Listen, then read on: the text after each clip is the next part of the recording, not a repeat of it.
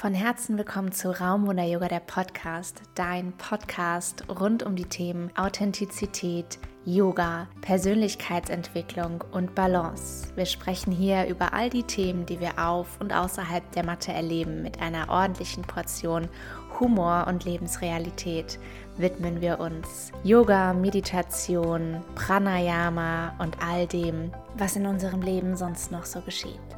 Ich bin Kati, Gründerin von Raumwunder Yoga und ich freue mich, dass du dabei bist.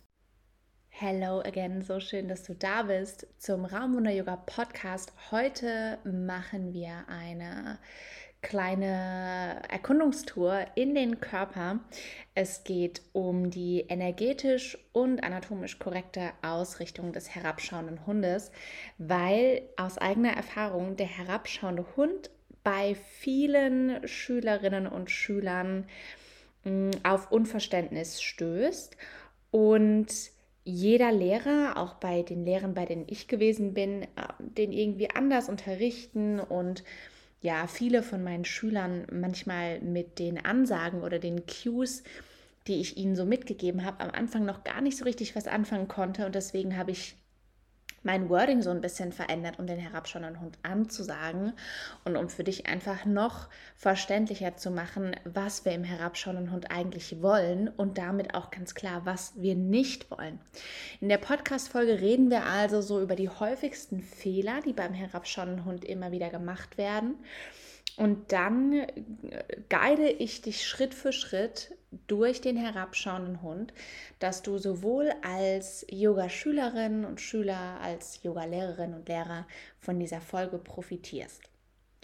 Es ist einfach so, dass ich super häufig gefragt werde, nach den großen Asanas, ja. So, Kati, kannst du dir mal äh, meine Krähe, mein Bakasana anschauen oder kannst du dir mal meinen ähm, Schulterstand oder kannst du dir mal meinen Kopfstand anschauen oder hast du Tipps, wie ich in den Handstand besser komme? Und das sind häufig so diese großen Asanas, an denen Schüler arbeiten wollen. Und ich kenne das von mir selbst.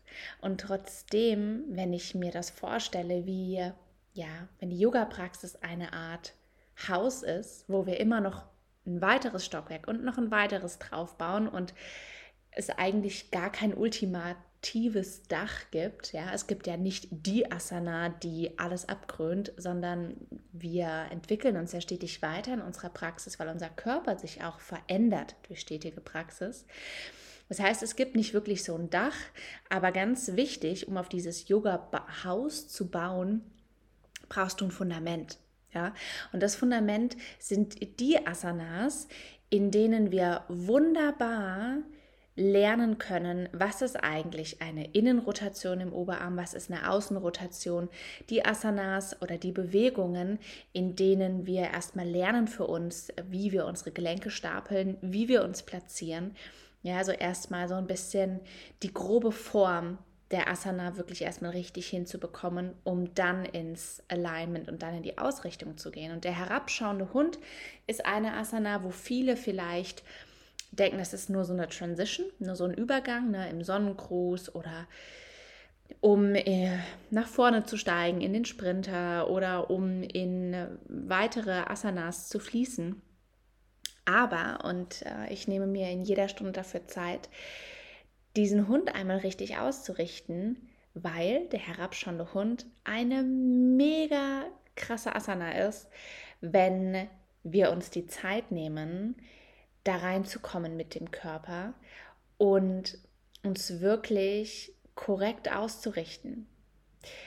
Was ich immer wieder beim herabschauenden Hund sehe, ist, dass Schüler in ihren Gelenken drin hängen. Ja, dass der herabschauende Hund von der Seite nicht aussieht wie ein umgekehrtes V oder wie ein Dach, sondern eher wie äh, so eine Hängebrücke im Oberkörper. Ja, also Beine, meistens Fersen auf dem Boden, ne? so, oh ja, Ego-Style. Oder vielleicht, weil Lehrer dir das auch gesagt haben, ja. Und dann hängt der Oberkörper so ein bisschen durch und du hängst in deinen Gelenken drin. Und Darum geht es aber im herabschauenden Hund nicht. Im herabschauenden Hund ist es nicht wichtig, die Fersen auf den Boden zu bringen. Wichtig ist, den hinteren Teil des Körpers möglichst lang zu strecken. Ja? Also den Rücken lang zu lassen. Ja? Und wie du da hinkommst, ja, um deine komplette ja, Körperrückseite zu öffnen, um Raum zu schaffen, zwischen den einzelnen Rippen und auch Raum in der Beinrückseite, ohne deine Beinrückseite zu stressen und wie du generell vermeidest, in deinen Gelenken drin zu hängen, wenn du vielleicht super flexibel zum Beispiel bist und super bendy. All das besprechen wir heute in der Podcast-Folge. Okay, wir gehen einmal die Fehler durch im Hund und danach richte ich euch einmal aus im herabschauenden Hund. Der erste Fehler, den ich meistens bei Schülern sehe, ist, dass der Abstand für den Hund nicht stimmt. Ja? Also entweder ist der Hund zu weit, ja, da ist es dann eher so, dass das aussieht wie so eine Art Plank, nur dass der Po noch ein bisschen zu weit oben an der Decke hängt. Ja, das heißt, es ist super anstrengend im Core und im Center und dadurch, dass die Gelenke nicht gestapelt sind, können wir uns gar nicht richtig stabilisieren. Und es ist einfach nur super instabil, dieser Hund. Und der Rücken ist auch nicht lang. Ja, wir sind nicht in so einem umgekehrten V, sondern wir hängen da eher so ein bisschen verkrampft in so einer Art Plank drin und machen den Rücken dann irgendwie auch noch rund, weil wir wollen ja unseren Po hochbekommen und wissen nicht so richtig, wie wir das machen sollen. Also Hund zu groß, nicht gut. Hund zu klein, da ist es tatsächlich so, dass ich das anatomisch nicht bedenklich finde, wenn der Hund zu klein ist. Es ist eher dann ein Problem, wenn wir vom Hund dann zum Beispiel weiterfließen wollen ins Brett, um dann von dort aus in die Bauchlage zu kommen. Und wenn der Hund zu klein ist, ja, wenn Hände und Füße zu nahe aneinander platziert sind, dann ist es so, dass du ins Brett rollst und deine Schultern schon zehn Meter vor deinen Fingerspitzen sind. Und es ist super schwer, dann gesund in die Bauchlage dich abzulegen. Ja? Also, um den richtigen Abstand zu finden für deinen Hund, kannst du in den Vierfüßlerstand gehen und deine Schultern über den Handgelenken stapeln, deine Knie über dem Becken. Und dann kannst du, es gibt zwei Möglichkeiten. Möglichkeit 1, deine Hände um eine Handlänge weiter nach vorne versetzen und dich dann nach hinten und oben schieben. Möglichkeit 2 ist, dass du über den Stütz in den herabschauenden Hund gehst, dass du also ein Fuß nach dem anderen hinten aufstellst, die Fersen über den Zehen schwebend, weiterhin deine Schulter über dem Handgelenk und dann dein Po nach hinten und oben rausschiebst in den herabschauenden Hund. Das heißt, du kannst dich immer wieder vergewissern, wenn du in deinem Hund bist und einmal nach vorne fließt in den Stütz, in das Brett, dass deine Schultern sich stapeln über den Handgelenken und deine Fersen über den Ballen. Dann hast du den richtigen Abstand für den herabschauenden Hund. Und es lohnt sich immer mal wieder in der Yoga-Praxis nach vorne zu fließen und wieder zurück zu fließen in den Hund, um da schon mal die grobe äußere Form richtig zu gestalten. Dann passt nämlich auch der Abstand zwischen Händen und Füßen für die Folgeasanas, zum Beispiel wenn du dann über ein Chaturanga dein Gewicht shiftest, auf die Zehen, die Schultern vor die Fingerspitzen bringst und dann mit den Ellbogen nah am Körper in eine Bauchlage kommst. Was ich oft auch sehe, ist eine Innenrotation im Oberarm statt eine Außenrotation. Und wenn wir den Oberarm nach innen rotieren, dann werden wir eng im Schulter-Nackenbereich. Und das ist das, was wir im Hund ja gar nicht wollen. Um mal für dich reinzufühlen, was ist eine Innenrotation, was ist eine Außenrotation, streck mal deine Arme vor dir parallel aus. Deine Fingerspitzen zeigen zur Decke, deine Arme auf Brusthöhe gestreckt.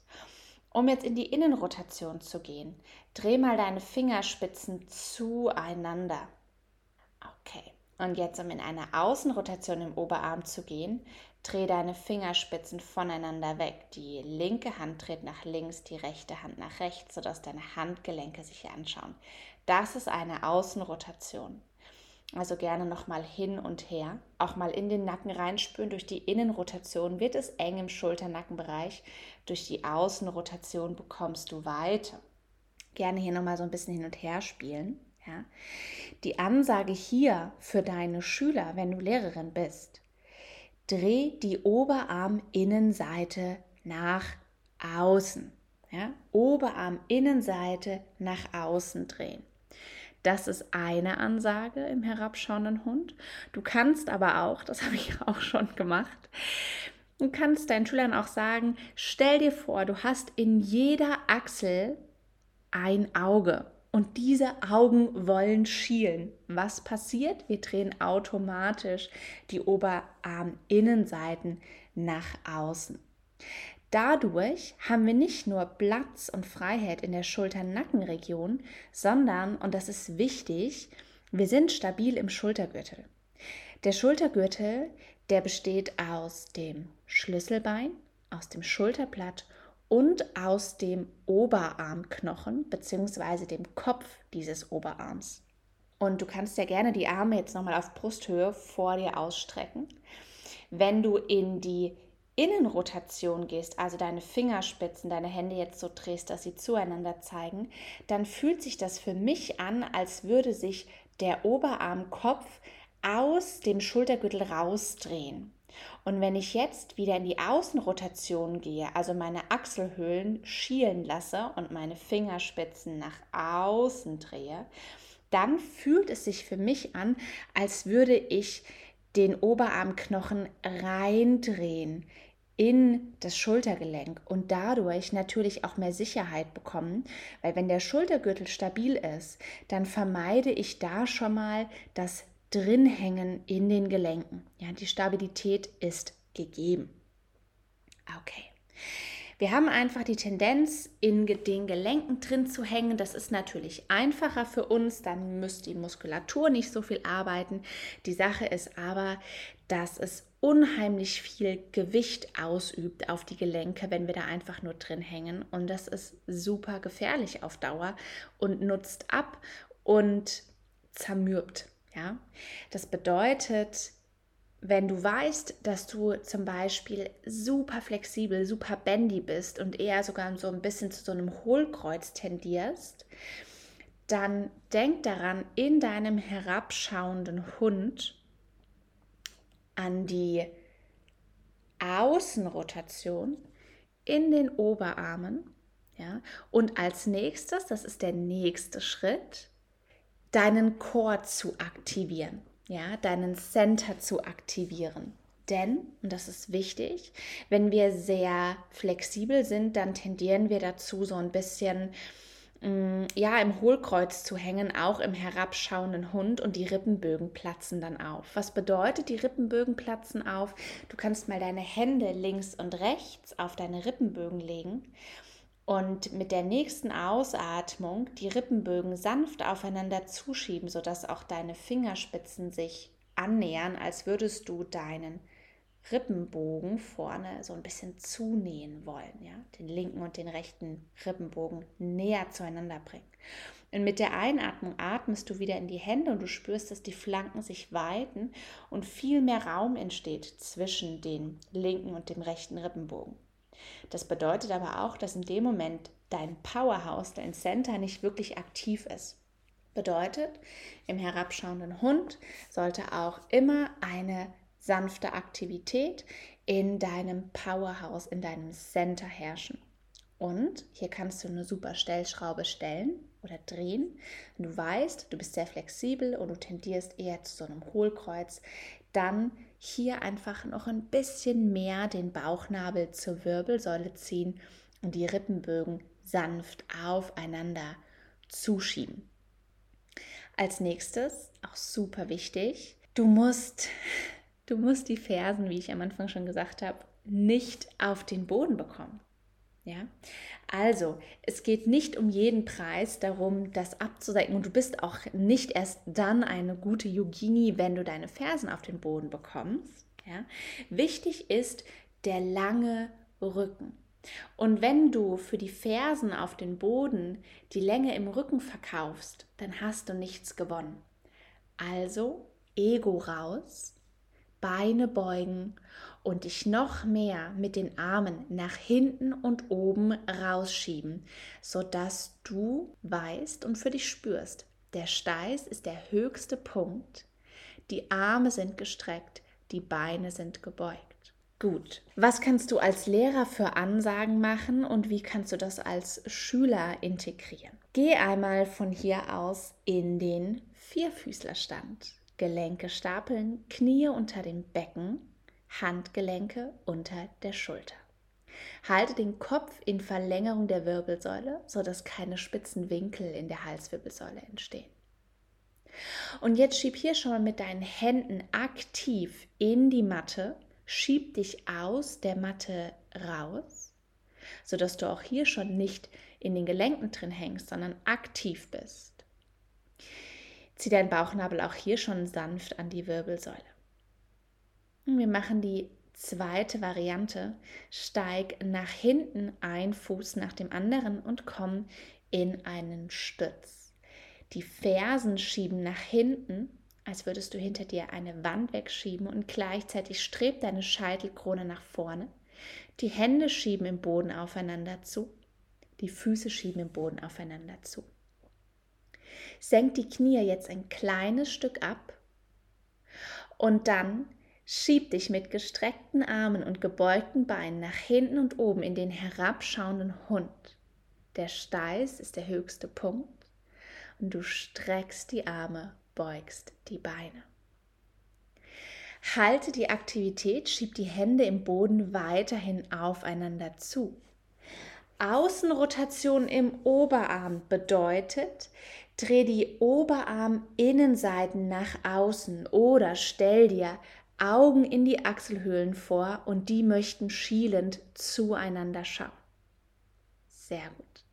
Jetzt streck die Arme noch einen Millimeter mehr, sodass du Platz schaffst in deinem Rücken und zwischen den einzelnen Wirbeln, sodass nicht dein ganzes Gewicht zwischen den Schulterblättern verteilt ist, sondern du Länge schaffst in deinem Rücken. Sehr gut, dann lass die Beine leicht gebeugt. Denk dir die Oberschenkelinnenseiten nach hinten und oben Deine Füße sind parallel zueinander. Die Fersen dürfen in der Luft schweben. Die Beine sind gebeugt, um deine Hamstrings, deine Beinrückseiten nicht zu überfordern. Und dein Becken ist leicht gekippt. Wenn du dazu tendierst, zu stark durchzuhängen, dann zieh den Bauchnabel an die Wirbelsäule. Sanfte Aktivität in deinem Chor. Sehr gut. Und dann atme hier mal. Halte den Kopf zwischen den Armen. Ja, es heißt herabschauender Hund und nicht nach hinten schauender Hund.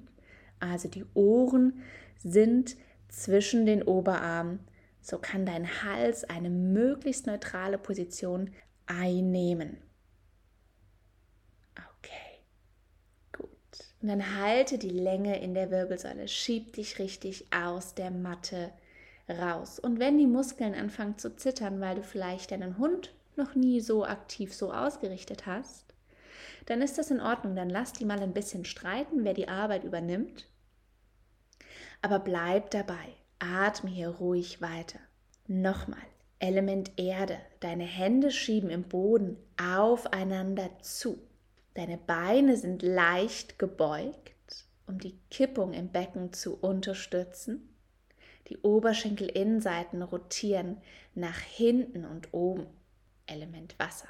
Zieh den Bauchnabel sanft zur Wirbelsäule, halte dein Center aktiv, Powerhouse, Element Feuer. Und jetzt streck die Arme nochmal einen Millimeter mehr und denk an die Außenrotation im Oberarm. Die Achselhöhlen wollen schielen, die Oberarminnenseite dreht nach außen. Du bist stabil im Schultergelenk, Element Luft. Und in diesem Hund Adho Mukha Shavasana, in dieser Umkehrhaltung. Bleib für fünf Atemzüge deinen Kopf zwischen den Oberarmen. Schieb dich richtig nach hinten und oben raus. Vollständig ein und vollständig ausatmen.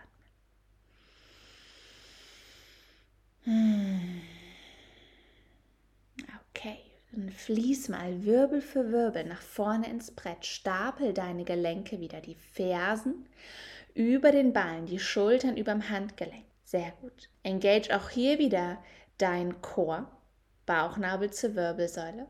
Schieb die Schulterblattspitzen nach hinten und unten zum Becken. Halte den Kopf in Verlängerung der Wirbelsäule.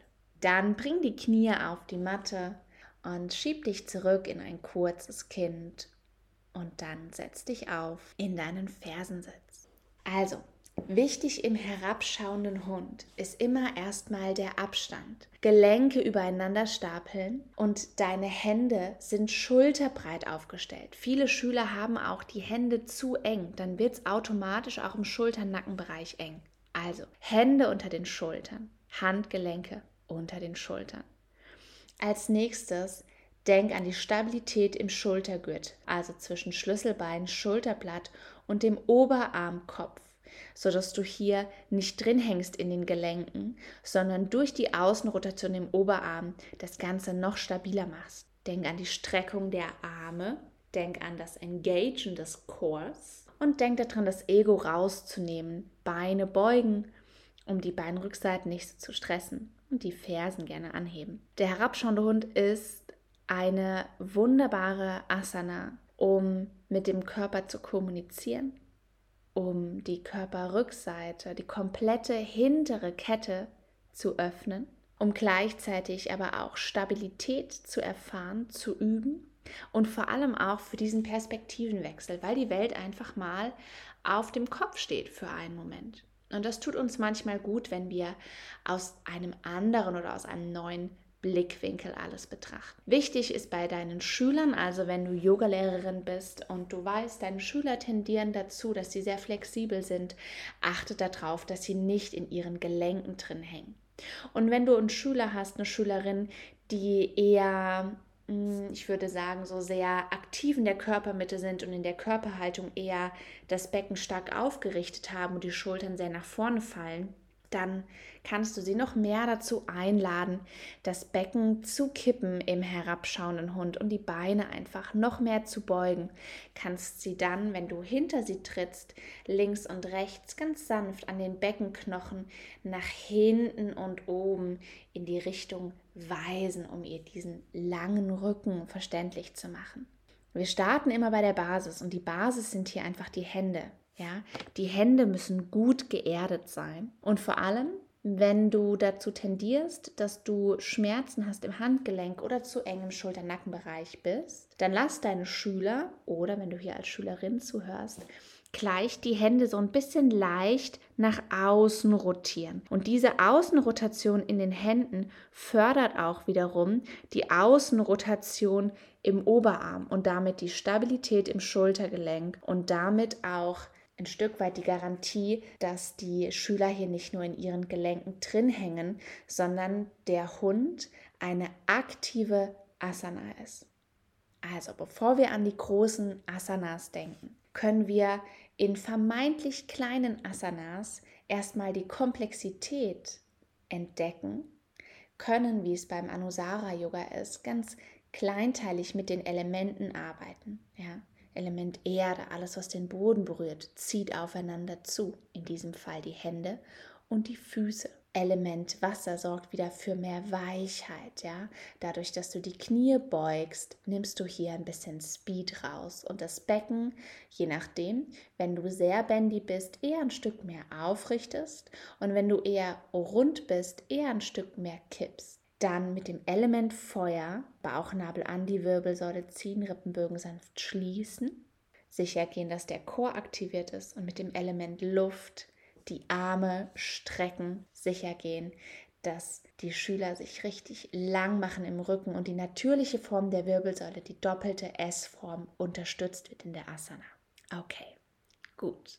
Also, Asana Lab zu Adho Mukha Shavasana, der herabschauende Hund. Und denk dran, wenn du Schüler hast, die vielleicht einen hohen Blutdruck haben oder aber auch Netzhautablösungen, dann solltest du viele Umkehrhaltungen vermeiden. Ja? Und wenn du vor allem praktizierst für dich selbst oder aber auch unterrichtest bei sehr heißem Wetter, wo der Kreislauf vielleicht manchmal einen Moment länger braucht, bis er mitkommt mit der Bewegung, dann vermeide ein ständiges Auf und Ab, ja, sondern schau, dass du mit deinen Schülern erstmal auf einer Ebene bleibst. Genau, mit einer Ebene meine ich nicht dauernd aufrollen und wieder tief und aufrollen und wieder tief, sondern vielleicht erstmal an den Standhaltungen arbeitest und länger in den Standhaltungen bleibst oder erstmal länger auf der Matte bleibst mit allen vier Kontaktpunkten, mit den Händen, mit den Knien und da erstmal schön was machst, sodass der Kreislauf immer erstmal wieder mitkommen kann. Ja, Adho Mukha Shavasana der herabschauende Hund. Lass mich gerne teilhaben, was du davon hältst. Und wenn du dir weitere Asana wünschst, die wir hier anschauen und energetisch und anatomisch korrekt ausrichten, dann schreib mir gerne.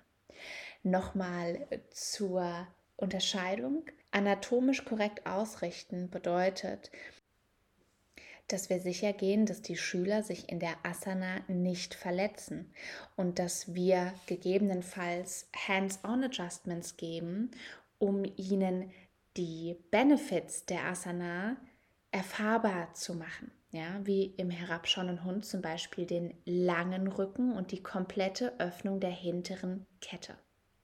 Energetisch korrektes Ausrichten bedeutet, dass wir, wie im Anusara Yoga auch, mit den verschiedenen Elementen arbeiten und schauen, dass die Energie im Körper dadurch fließen kann, aber natürlich auch eine Asana ja auch energetisch etwas mit uns macht. Ja, wenn wir zum Beispiel lernen, dass wir uns selber tragen können im Handstand. Ja, oder wenn wir die Erfahrung machen, dass wir in einer Taube, in einer Vorbeuge loslassen können, dann kann ich die emotionale Ebene der Asana mit einbeziehen in meine Ansagen, aber auch in mein Wording, wie ich die Asana einleite, welchen Ton, welchen Duktus ich nutze, sodass die Energie fließen kann. In einem Krieger 2 zum Beispiel ist eine unheimlich kraftvolle Asana. Ja? Und wenn ich dann schaue, dass sie nicht nur anatomisch korrekt ausgerichtet ist, sodass die Hüfte sich gut öffnen kann, dass die Gelenke übereinander gestapelt sind, dass keine spitzen Winkel entstehen in den Knien, wenn ich da sicher gehe, dann kann ich noch energetisch korrekt ausrichten indem ich die Schüler zum Beispiel einen Drishti finden lasse, einen Single-Pointed Gaze, einen Punkt, auf den sie schauen, wo sie sich hinfokussieren, als würden sie ein Ziel anvisieren, ja, als würden sie genau etwas vor sich sehen und da die Wahrnehmung nochmal schärfen. Was richtet diese Asana an in unserem Körper? Wie fühlen wir uns bei einem Krieger und darf das dann natürlich auch mit einbeziehen? Das ist gemeint mit energetisch korrekter Ausrichtung, so wie ich es in meinem Unterricht mit einfließen lasse. Wie immer erhebe ich hier keinen Wahrheitsanspruch. Auch ich kann nur wiedergeben, was ich selber für mich in meiner Praxis herausgefunden habe, was ich durch Fortbildungen und Teacher Trainings mit Lehrerinnen und Lehrern auf der ganzen Welt mitgenommen habe und was für mich anatomisch sinnvoll ist. Und vielleicht hast du den Hund anders gelernt, vielleicht lehrst du den Hund auch anders. Dann ist es immer wieder sinnvoll, zu verschiedenen Lehrern zu gehen und sich mal verschiedene Inputs zu holen. Eine Sache fällt mir jetzt noch ein, weil mir das einfach wichtig ist. Was ich häufig sehe, ist, wenn Schüler nach der Kobra, wenn sie sich zurückpressen in den herabschauenden Hund, erstmal in eine Art aktives Kind gehen. Ja, also nach der Kobra, nach der Bauchlage, dem kleinen Brustöffner, ihre Zehen aufstellen und sich dann mit gestreckten Armen mit dem Gesäß hinten auf die Ferse absetzen und dann aus diesem aktiven Kind wieder in den herabschauenden Hund gehen. Ich sage das bei meinen Schülern so nicht an. Ich lasse die aus der Cobra sich wieder aufrichten über einen halben Push-up und lass sie sich dann zurück in den herabschauenden Hund nach hinten und oben schieben, denn dann ist der Schultergürtel schon aktiviert. Wenn wir hinten im aktiven Kind sind und uns aus dem aktiven Kind nach hinten und oben schieben, haben wir keinerlei Aktivität im Schultergürtel und sind hier nicht gut abgesichert, sondern sind eher so in diesem Hohlkreuz drin. Und aus diesem Hohlkreuz ist es schwer, Aktivität in den Schultergürtel zu bekommen und dich hier abzusichern. Wohingegen, wenn du im halben Push-up bist und dich dann nach hinten und oben rausschiebst, einfach schon wieder diese Außenrotation im Oberarm gegeben ist, wodurch der Schultergürtel stabil ist. Gut. Asana Lab Adho Shavasana. Ich wünsche dir einen wunderschönen restlichen Tag, eine wunderbare Praxis. Vielen Dank fürs Zuhören. Bis zum nächsten Mal. Deine Kathi.